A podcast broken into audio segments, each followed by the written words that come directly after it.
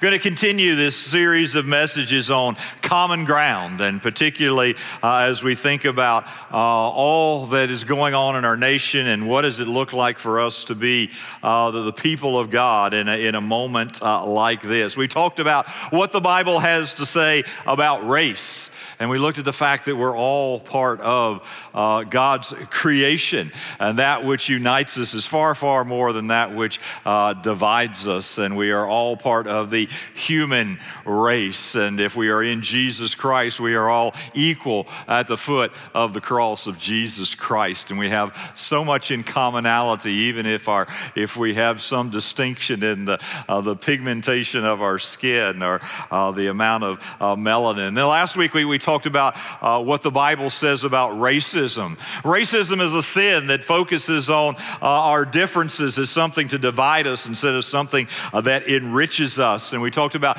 uh, replacing racism with gracism, bringing God to bear. In order to do that, we've got to face our fears. We've got to face our own particular history.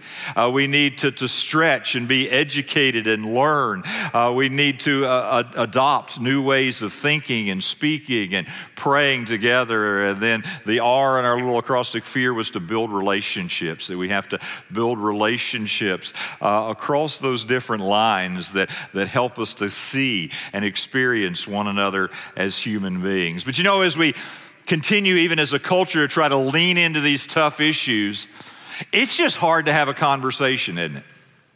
It's hard to have a civil conversation about race or it's seemingly about almost anything else in our world right now. And I think there are perhaps lots of challenges to that. Challenges that make it even more difficult to have a helpful conversation around race or almost any other subject right now. And one of the challenges is what has been called an argument culture. An argument culture. Sociologist Deborah Tannen, in her book, The Argument, argument Culture, says it's as if we approach everything with a warlike mentality so we end up looking at the world and people in an adversarial frame of mind. How do we explore an idea? We debate. How do we cover the news? We find people who express the most extreme, polarizing views, and we present them in a little ongoing debate fashion to argue back and forth. How do we settle a dispute? You go to litigation, which pits one party against the other. And then you fuel that with the web, and particularly social media, which has become almost a social and cultural street fight, hadn't it? I mean, so much so that we've had to invent new words in our English language, right? Uh, trolling, right? We, we have new words to come up to describe the way that we interact with and treat one another on social media. It seems like we don't even care who we do it to take shots at anyone, even people we should be supporting, not caring how or where our words land.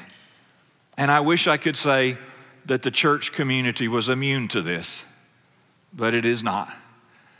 And if you frequent social media sites that are purportedly Christian, you find some of the, the same behaviors taking place. Now, please, please, please hear me. There is a radical difference between making an argument for a point of view and having an argument, as in having a fight. We should articulate our points of view, but that's different from having a fight. We live in an argument culture, but we also live in what has been described as a culture of offense. A culture of offense. John Bevere calls this the bait of Satan. And it is a bait, it is a trap because while a particular offense might be real, we don't have to be offended, right? Uh, we choose. Even think about the language we use, right? I'm taking offense. I'm getting offended. I'm becoming offended. Our language even tells us we know it is something that we are choosing to do. And when we make that choice, it's kind of like we're just feeding hurt and anger, resentment, bitterness, and hatred. And it just fuels insults, attacks, wounding, division, arguments, and broken relationships. And in a culture of offense, in an argument culture, we wonder why is it so hard to have a civil, productive conversation. In their book, Crucial Conversations, the authors of that book talk about three characteristics of crucial conversations, and I'll just give them to you quickly. It's a, it's a, it's a great uh, read, not necessarily from a faith perspective, but, but some really, really good insights in there. Uh, but crucial conversations, whether it's about race or in your home or in your business or anywhere else, opinions vary, stakes are high, and emotions run strong. Does that sound like some of the conversations we're trying to have in our culture right now? A variety of opinions, and the stakes are high, and emotions run very, very, very strong. And in their book, they certainly have some, some great ways to help us navigate those crucial conversations. But I want us to look at God's Word and, and talk about how do we have a better conversation. How do we have a better conversation, whether that's in your home, whether that's in your business, whether that's in the church, whether that's in our culture as we talk about some of these difficult, difficult issues? How do we have a better conversation? And the first thing is to seek first to understand passage in James we looked at even in the first week, but I want to keep bringing it back before us. Know this my beloved brothers, you and I who claim the name of Jesus Christ, let every person be quick to hear, slow to speak, slow to anger. For the anger of man does not produce the righteousness of God. If we could just practice that one verse, we would have made tremendous progress in having a better conversation. But as we think about that, let me try to make that very, very practical for us and then even talk about some applications. I think there are some questions that help. Questions to ask yourself and then questions to ask of another. As you set yourself to be quick to listen, to seek first to understand. So ask yourself, what do I really want? What is it that I really want? What do I want to see happen? What do I want to see happen in this conversation? What do I want to see happen in our business and our family and this, in this setting in our culture, whatever it is? What do I really want? Because sometimes people are arguing back and forth and they just start shouting to each other, and it's kind of like, what, what do you really want? I mean, what would help this be better? What would fix this? What would move the ball down the field a little bit? What's the direction? What do I really want? It's just good to be aware of that personally. And then, why would, as you think about engaging in a difficult conversation, why would, and I got this from the crucial conversation, folks, why would a reasonable, rational, decent person think, say, think, or believe this? Now, I know some of you are thinking, wait a minute, wait a minute. Some of the things I've seen on TV and stuff, some of the things I've seen on my social media feed, those folks aren't reasonable, rational, or decent, right? Well, maybe not, but can we start by giving one another the benefit of the doubt? Just because somebody disagrees with you doesn't mean they're not reasonable, rational, and even decent. And what if we just started from that place? Of just being willing to ask the question. Just because they see this differently doesn't mean they're irrational. It just means they have a different perspective. So, why would a reasonable, rational, decent person say this, think this, or believe this? That kind of sets the stage. And then to begin to ask of another. If you want to understand, just ask some questions. One of my favorites is help me to understand. I think I probably use that almost every week. help me to understand. Help me to understand. Help me to understand why you did that. Help me to understand why you thought that was a good idea. Help me to understand uh, where, where, you were coming from on that. Help me to understand. When, help me to understand. And then, as a part of that, what do you mean by? And sometimes you combine those. Help me to understand what do you mean by? Because what I have found is that a great challenge to having the conversations that we're trying to have in our culture is we use the same vocabulary, but we have different dictionaries.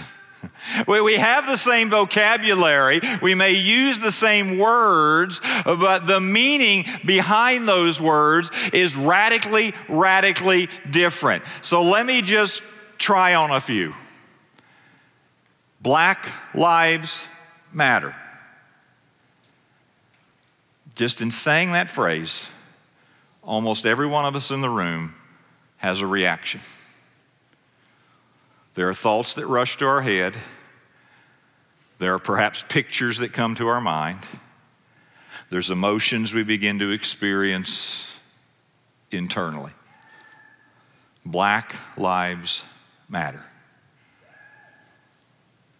What do you mean when you say Black Lives Matter?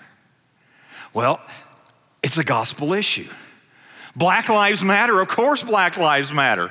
Our brothers and sisters are made in the image of God. We established that as we went back to Genesis. Black lives matter because Jesus died for them. Black lives are a beautiful part of God's creation. They make up an essential and beautiful part of the body of Christ. Of course, black lives matter. Well, why should we say that then? Well, Albert Mohler offers a kind of a helpful uh, comparison. He says, Think back, if you would, to the 20th century. Think back if you were in Germany in the 1930s and into the 1940s with the rise of the Nazi Party. And with the rise of the Nazi Party, even before formal war broke out, there was an increasing anti Semitism. And of course, that anti Semitism eventually led to concentration camps and the genocide of the Holocaust. In that context, it would have been very, very appropriate to say Jewish lives matter. Not because British lives didn't matter, or French lives didn't matter, or because Protestant lives didn't matter, or Catholic lives didn't matter. Of course, all lives mattered. But there was a unique threat in that cultural moment to Jewish lives. And so it would be appropriate to say Jewish lives matter. Fast forward into the 21st century. And we realize that there are still some particular dangers to a part of humanity. In this case, we have some real urgent moral concerns about the lives and the well beings of black Americans in our midst. And it can't be wrong in that context to say black lives matter as a sentence. And so if we're in a conversation, you say black lives matter, I say, well, help me to understand what do you mean by Black Lives Matter? And if you could begin to articulate something along those lines, I would say, absolutely. I am in full agreement with you. And in this cultural moment, if that's the understanding, it's certainly an appropriate thing to say. However, we also realize that that phrase has more than one meaning. For other folks, it's not just a sentence, it's not just a statement about the value of people. It is about a particular organization and a website that have been hijacked by some political operatives whose worldview and policy prescriptions would be deeply, deeply at odds with most followers of Jesus Christ. So there becomes the struggle. What do you mean when you say Black Lives Matter? Do you mean that I have to sign on with everything that organization stands for? All the policy prescriptions it's putting forth? All the values that seem to be the antithesis of some scriptural values at points? Then no. I can't affirm that. But I don't know until I know what you mean or what I mean when you say black lives matter. Help me to understand. Okay, since I'm dancing in the minefield, let me take one more here, all right? Defund the police. What do you mean by defund the police? I mean, I guess there's some on a real, real, real fringe who would say we would just be better off if suddenly every police department was closed down. I got to think those are few and far between. But I don't like that phrase because I, first of all, think it's very unhelpful. It says something that I don't think the vast, vast, vast majority of us would want to say. And I think it is also deeply disrespectful to the many public servants who bravely put themselves in harm's way every day to protect us. What do you mean when you say defund the police? Is that not to say we don't need to look at some of our systems and structures Absolutely. Are there areas where perhaps our policing practices are in need of updating? Absolutely. Let's have those conversations. Let's enter in. But you know what I've discovered? I'll just put this in, in terms of for myself.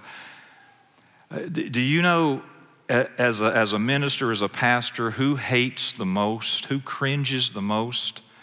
when a pastor's been caught in a scandal of some sort or the other, whether that's moral, financial, whatever it is, it's other pastors. and even, even when we would tend to take up defense for one another because we kind of know what one another's been through, but we also take heightened offense when someone misuses their position. Because not only is it wrong, and not only were there direct victims of that, but there it just kind of smears everybody else. Those who have tried to serve faithfully and sacrificially get painted with the same brushstroke as the few. And I think we have to be careful when we think about expressions like defund the police. Who is the most probably hurt and offended when there is a quote unquote bad cop? The good cops. The men and women who are putting their lives on the line and sacrificing every single day. Let's not paint everybody with that same broad brushstroke. Now, I know I spent a lot of time there, but that was on purpose because I think if we could just get clarity sometimes on what do you mean by, we would move this thing miles down the road. What do you mean by? And then as a follow up, let me see if I understand you on this. Let me see if I understand you all this. Let me see if I understand what you meant by that. I want to be able to kind of articulate in a way that you would agree with. Yes, you do kind of understand my perspective. I may not agree with it, but at least you feel like I have understood that. And then another question I often find helpful is how did you come to that conclusion? Just how did you come to that conclusion? I, am not trying to, to interrogate. It's just I want you probably had a journey to that. Some of it may be your personal story. Some of it may be uh, facts or information that I, have never accessed before. I've just not even been aware of. So, how did you come to that conclusion? And, and please hear my heart on this. In asking these questions of another, the object here is to be a student, not a critic. The object is not, I'm, I'm going to find, I'm going to find one little chink in that armor and then I'm going to go for it. No, no, no, no. It's to be a student. I want to learn. I want to be quick to listen. Quick to listen. Number two, understand the power of words. Understand the power of words. And I think this is pretty self explanatory to most of us. So let me just remind you uh, of a couple of the many, many, many references to this in Scripture. Proverbs 12 says, There is one whose rash words are like sword thrust, but the tongue of the wise brings healing. Proverbs, death and life are in the power of the tongue and those who love it will eat its fruit. Just a reminder from Scripture that words are powerful. Words have shape. Words give life and death. Words can puncture like the thrust of a sword, or they can bring healing like a, a scalpel in the hands of a skilled surgeon. Words are powerful. And you may be spouting them off without thinking, but that does not diminish the power of those words in the life of another. And my guess is all of us can think back over the course of our life and we can think of the power of words. We can think of words that somebody spoke into our life and they, they brought healing, they brought hope, they brought encouragement, they brought fresh perspective. And maybe easier to remember are words that cut, that demeaned, that diminished that still sometimes whisper in the back of your head in those crucial moments in your life. Understand the power of words. And if you understand the power of words, then you understand that you and I have to steward well. Steward well the power of words. Because words are so powerful, those of us created in the image of God, God whose word speaks and things happen, things are created, He has entrusted to us as His image bearer the power of words, and we are called to steward it well. A soft answer, Proverbs says, turns away wrath, but a harsh word stirs up anger. One more. A gentle tongue is a tree of life but perverseness in it breaks the spirit. When Paul is writing to this group of followers of Christ in Ephesus in Ephesians chapter 4. He, he's talking to them and about unity in the body of Christ. And He's talking about the new life that we have in Jesus Christ. And in verse 29, he says, Let no corrupting talk come out of your mouths, but only such as is good for building up, as fits the occasion, that it may give grace to those who hear. And do not grieve the Holy Spirit of God, by whom you were sealed for the day of redemption. Have you ever thought that your words have the power to grieve the Holy Spirit? They're not just throwaways but they're powerful tools to be stewarded well. Let all bitterness and wrath and anger and clamor and slander be put away from you, along with all malice. Be kind to one another, tenderhearted, forgiving one another as God in Christ forgave you. If you're going to steward well the power of words, you and I need to think before we speak. Think before we speak. T H I N K. Let's just let that be our guide. Just some great questions uh, to help us steward well powerful words. Is it true? T. Is it true? Is, is what I'm about to say, is what I'm about to share true? How do I know that it's true? How confident am I is true? Well, I saw it on my friend's social media feed. Oh, well, then of course. Well, why should we ask, right? Is it true.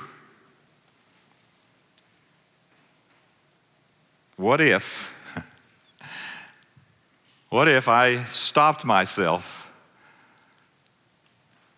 from saying things until I knew they were true? Some of us have a lot less to say, wouldn't we? is it true? I mean, it's a great question. Not only is it true, but is it helpful? Is this helpful? Did, did you see there in Ephesians? He talked about, about the, the word such is good for building up as fits the occasion, that it may give grace to those who hear. Are these words going to do that? Do these words fit the occasion? Do these words build up? Do these words give grace to those who hear? Now, that doesn't mean it's always going to be an easy thing to hear. But is it helpful? Is it going to help them become the person that God's called them to be? Is it going to help them grow? Is it going to help them to become aware of a rough edge that needs to be addressed? Is it true? And is it helpful? And then the I is, is it intentional? Is it intentional? And let me unpack this for, for just a little bit. What is the intention of my words? What is my purpose in sharing this? Is it intentional in purpose? Am I doing this just to fill dead space, or is there a purpose? Is there an intention behind these words, especially important in crucial conversations? If you're just shooting the breeze, it probably doesn't matter all that much, right? We're just kind of telling stories with each other, we're getting to know each other. But in a crucial conversation, what is my purpose in sharing this? And then am I intentional in my tone? What is my tone in saying this?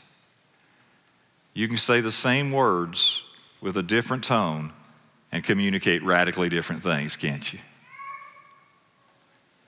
And probably all of us have at times pleaded our innocence. Well, this is all I said. Well, it wasn't exactly about your vocabulary, it was about the tone that you brought to those words. Am I intentional in my tone? And then, Am I intentional about who am I speaking to and when and where I'm speaking to them? Am I saying this to the right person in the right way? Too often our conversations are to the wrong person in the wrong setting at the wrong time. Am I saying this to the right person? Am I speaking directly to someone? Am I doing this in the right way? Do you know that maybe the best way to communicate sometimes is going to require more than 140 characters? In fact, is there are times when an email, even one that is a small epistle in size, is not the best way to communicate, right? Sometimes you ought to pick up a phone. Sometimes you ought to get face to face. Am I saying this to the right person intentionally? And is this intentionally the right way? The N is, is it necessary? Is this necessary? I mean, if my goal is to build up, is to give that which fits the occasion, that it might give grace, is it necessary? Not everything that I think needs to be said, right? We've got a couple grandchildren, and, and the ones uh, very verbal and the ones getting very verbal very quick. Uh, and one of the things you realize about a five year old is that there is very little filter between here and here, right? I mean, it's like what pops in here is coming out here very, very quickly, right? Boom, right? Well, that's cute in a five year old. Not so cute in a 35 year old, right? Sometimes you just have to ask is this really necessary? Does it help? I mean, is this necessary for them or is it more about my ego? Is this necessary? And then the K, is it kind? Is it kind? And you could put loving in there, but it would mess up the acrostic there. But is it kind? Is it loving. And please, please hear me. There is a difference between kind and nice, right? We have kind of almost a disease of nice in the church sometimes among those who are followers of Christ. Is like, well, I don't want to. I don't want to say that because it'll hurt their feelings, or I don't want to say that because they might get offended, or I don't want to say that because of whatever reason. And we're we're we're we're almost afraid. But you know, sometimes to be unclear is to be unkind. Sometimes to not say something that should be said directly, lovingly, privately is not kind, it's chicken. It's abdicating my responsibility as a brother or as a sister in Christ to help build up as fits the occasion. Be kind, but being kind, being loving, may mean that you speak the truth in love, even if at times it's a hard truth to hear. And someone may feel like you're not being nice. We're called not to be nice, but to be loving, to be kind. And then, if we're going to engage in crucial conversations, the reality is we're going to nick each other along the way. We're going to hurt each other. We're going to, we're going to missteward uh, the power of words. We're going to, we're going to prick when we did not even intend to, or sometimes when we intended to. And because of that, we have to extend grace and forgiveness. We have to extend grace and forgiveness to each other. Did you notice the last verse that we read there in Ephesians 4? Be kind to one another, tenderhearted, forgiving one another as God in Christ forgave you. That we have to forgive. Because if we don't, then we're stuck in what Ephesians talked about bitterness and wrath and anger and clamor and slander and malice. And the only way to move beyond that is not we have to be perfect, but we have to be full of grace and with the capacity to forgive. Let me give you a picture of that. Happened just months ago. It's a picture of someone saying the wrong thing, a racially hurtful thing, owning it dealing with it personally, with apology, with regret, and the other person, the offended person, reacting with civility, refusing to take offense in a way that bred hostility or division. Here's what happened Jason Hackett, Alex Housden are co anchors for the morning news show at Channel 5 in Oklahoma City. Hackett is black, Housden is white. As part of their morning show one morning, they were showing some video footage from uh, the Oklahoma City Zoo. And it was of this, this baby Western lowland gorilla. And it was kind of mugging for the camera and just doing all this stuff. And they were kind of good naturedly having some comments back and forth. And then Housden said, just offhand, he looks a lot like you. Yes, that's what she said. She told her black co anchor, and he looked like a gorilla. Now, the context of that is powerful. That slur, comparing black people, particularly those of African descent, to monkeys, gorillas, or apes, has long been entrenched in the history of racism. And viewers were outraged. They called for her to be fired.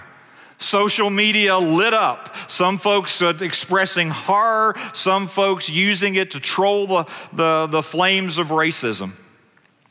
But the next day, the two anchors addressed it themselves. And this is how it went. Message from KOCO's Alex Housden and Jason Hackett. I'm here this morning because I want to apologize not only to my co-anchor Jason, but to our entire community. I said something yesterday that was inconsiderate, it was inappropriate, and I hurt people. And I want you to know I understand how much I hurt you out there and how much I hurt you. I love you so much, and you have been one of my best friends for the past year and a half, and I would never do anything on purpose to hurt you. And I love our community, and I want you all to know from the bottom of my heart, I apologize for what I said. I know it was wrong, and I am so sorry. Oh, Alex, thank you very much, and I, I do accept your apology, and I, I do appreciate your apology. Um, I want to let everybody out there know that Alex um, is one of my best friends. I mean, we do what we do here, and, and you know, it's not as if we see each other here and then we leave and we go home. We talk every day, or almost every other day. Um, I've told you things. I, have shared things with you as a friend, and I, I, do appreciate you and I do love you. Um, all that being said, uh, and Alex will be the first to admit to this to you, what she said yesterday was wrong. Um, it cut deep for me, and it cut deep for a lot of you in the community. I've heard the, the phone calls, and I've heard the Facebook messages as well. And, and, and I guess coming out of this, I want this uh, to be a teachable moment, and that, that lesson here is that words words matter. There's no doubt about that. Um, changing demographics here in this country, the demographics are changing. We're becoming a more diverse country, and, and there's no excuse. We have to understand uh, the stereotypes. We have to understand uh, each other's backgrounds and the words uh, that hurt, the words that cut deep. And we have to uh, find a way to replace those words with love and words of affirmation um, as well. Um, you know, what we do here as broadcasters, uh, we use words. Words are the, the tools of our trade, much like a you know a plumber would use a wrench or a doctor would use a scalpel. We use words, and and our goal and what we need to do is use those words not not to hurt and not to divide, uh, but to build a more perfect union. And uh, this is going to be a journey for us. We're learning things here, and uh, we at KOCO5 hope that you join us along on this journey. Thank you guys very much.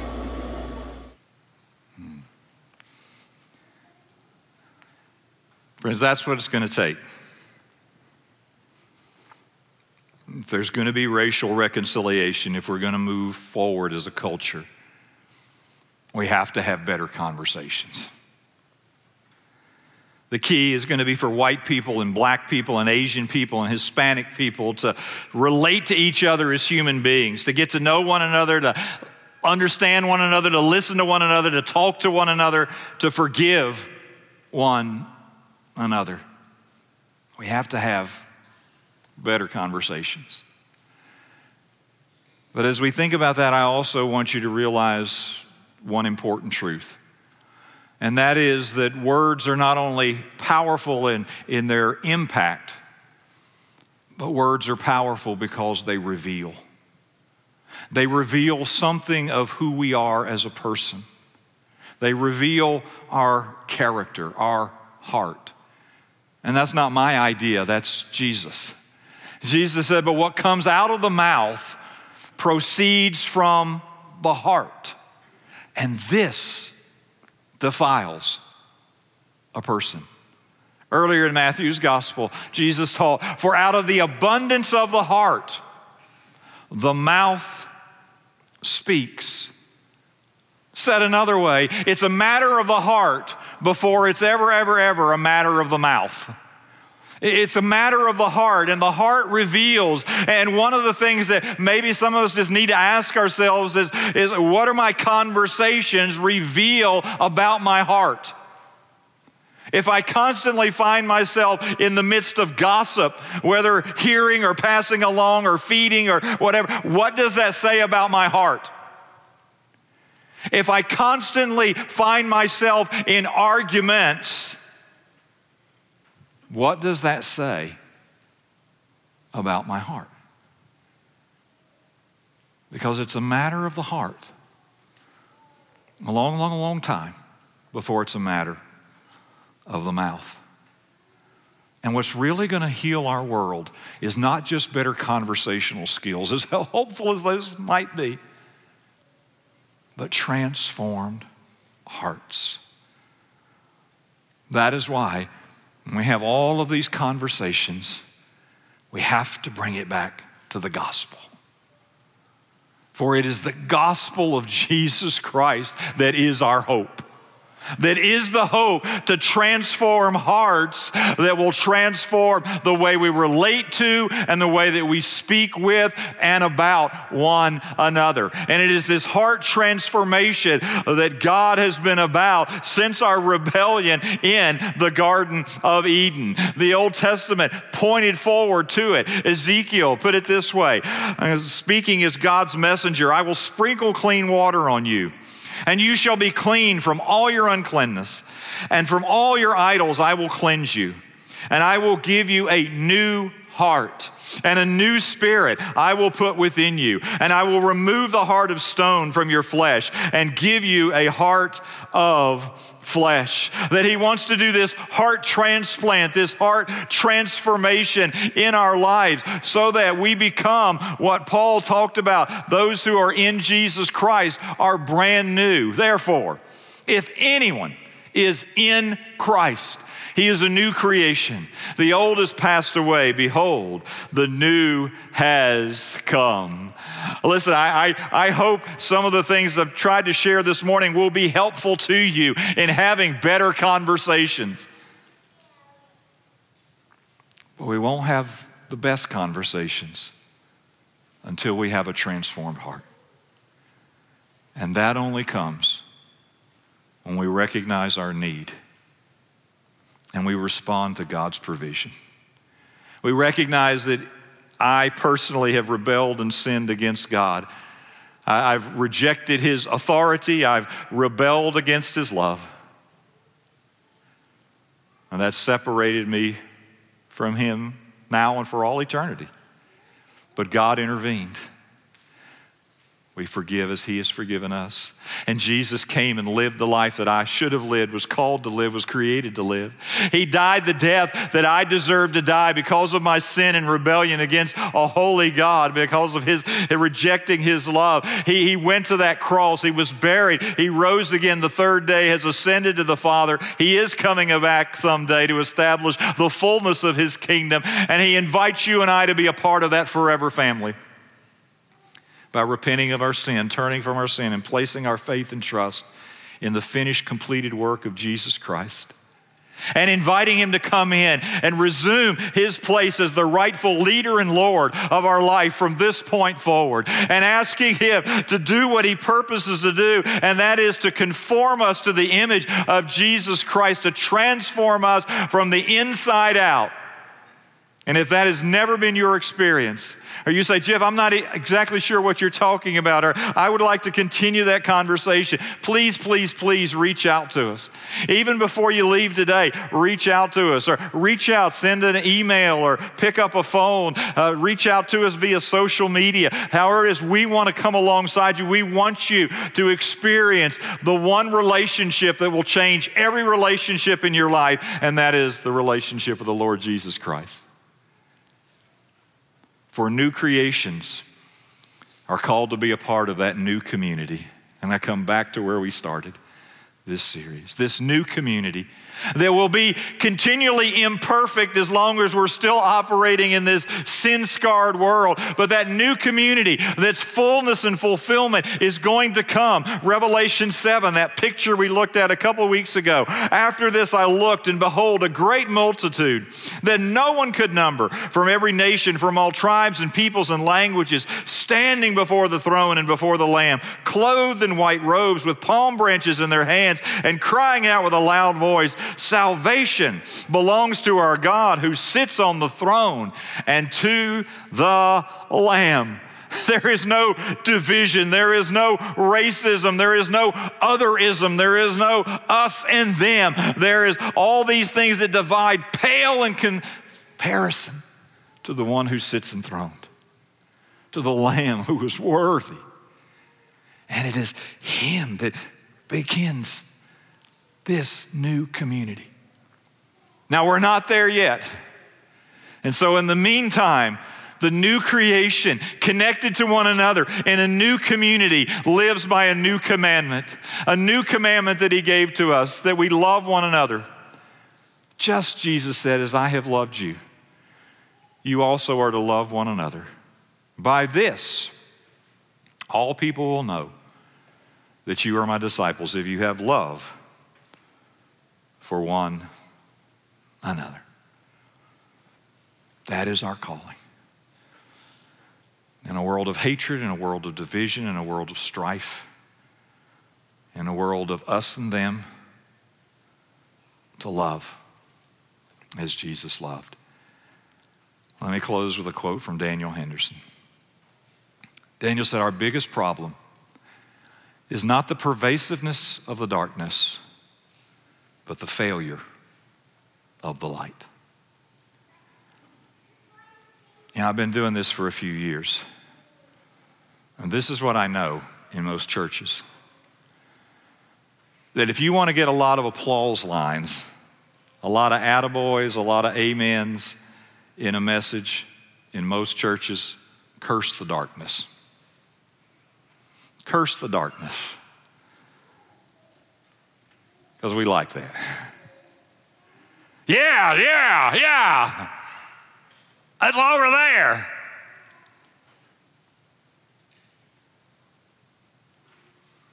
But that's not our primary calling. Our primary calling is not to curse the darkness, but to be the light. Jesus said, Matthew 5, You are the light of the world. A city set on a hill cannot be hidden.